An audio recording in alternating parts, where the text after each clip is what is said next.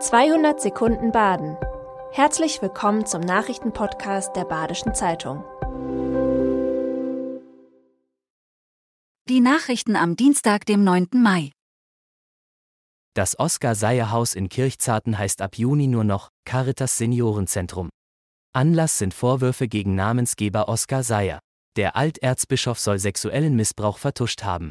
Die Bewohner des Zentrums bewerten die Umbenennung unterschiedlich. Seyer soll laut dem kürzlich erschienenen Missbrauchsbericht Täter gedeckt und Gemeinden im Unklaren über Missbrauchsfälle gelassen haben.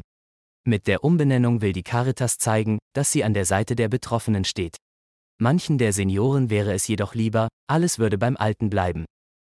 Seltene Begegnung im Schwarzwald. Ein Radfahrer hat am Sonntagmorgen mutmaßlich zwei Wölfe nahe dem Feldberg überrascht. Diese waren gerade dabei, einen Rehbock zu verspeisen. Als die Raubtiere den 63-jährigen Sportler bemerkten, suchten sie das Weite. Für dessen Beobachtung interessiert sich nun auch die Forstliche Versuchsanstalt.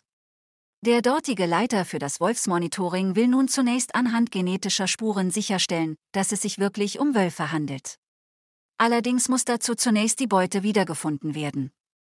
Möglicherweise handelt es sich um das gleiche Wolfspaar, das kürzlich im Raum Schluchsee fotografiert wurde. Rund 8 Millionen Euro werden Abriss und Neubau der abgebrannten Kita Violett in Freiburg kosten. Wenn alles gut geht, könnte sie Ende 2026 bezugsfertig sein.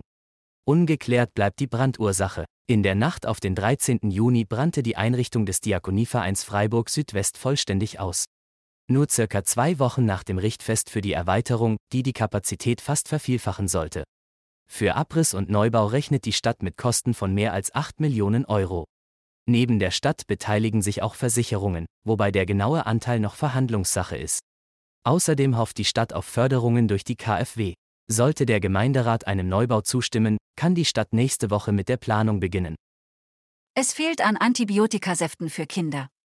Die Universitätskinderklinik Freiburg könne aktuell noch eine Vollversorgung garantieren, so der dortige Infektiologe Roland Elling im Gespräch mit der Badischen Zeitung. Allerdings kriegten die Ärzte auch dort den Mangel zu spüren. So könnten nicht immer die Antibiotika erster Wahl verschrieben werden. Oft werde das genommen, was gerade verfügbar ist. Verantwortlich macht der Oberarzt schwere Infektionswellen im Winter, aber auch Markt- und Lagerhaltungsprozesse. Welche Schwierigkeiten Eltern erfahren und welche Alternativen es noch für die Klinik gibt, lesen Sie heute im Interview der Badischen Zeitung. Baden-Württemberg will mit einem auf künstlicher Intelligenz beruhenden System die Aktenarbeit revolutionieren. Die KI-Assistenz F13 kann in Blitzgeschwindigkeit die Inhalte einer 50-seitigen Kabinettsvorlage auf zwei Seiten zusammenfassen, Vermerke auf Grundlage von Dokumenten erstellen oder bei der Recherche unterstützen.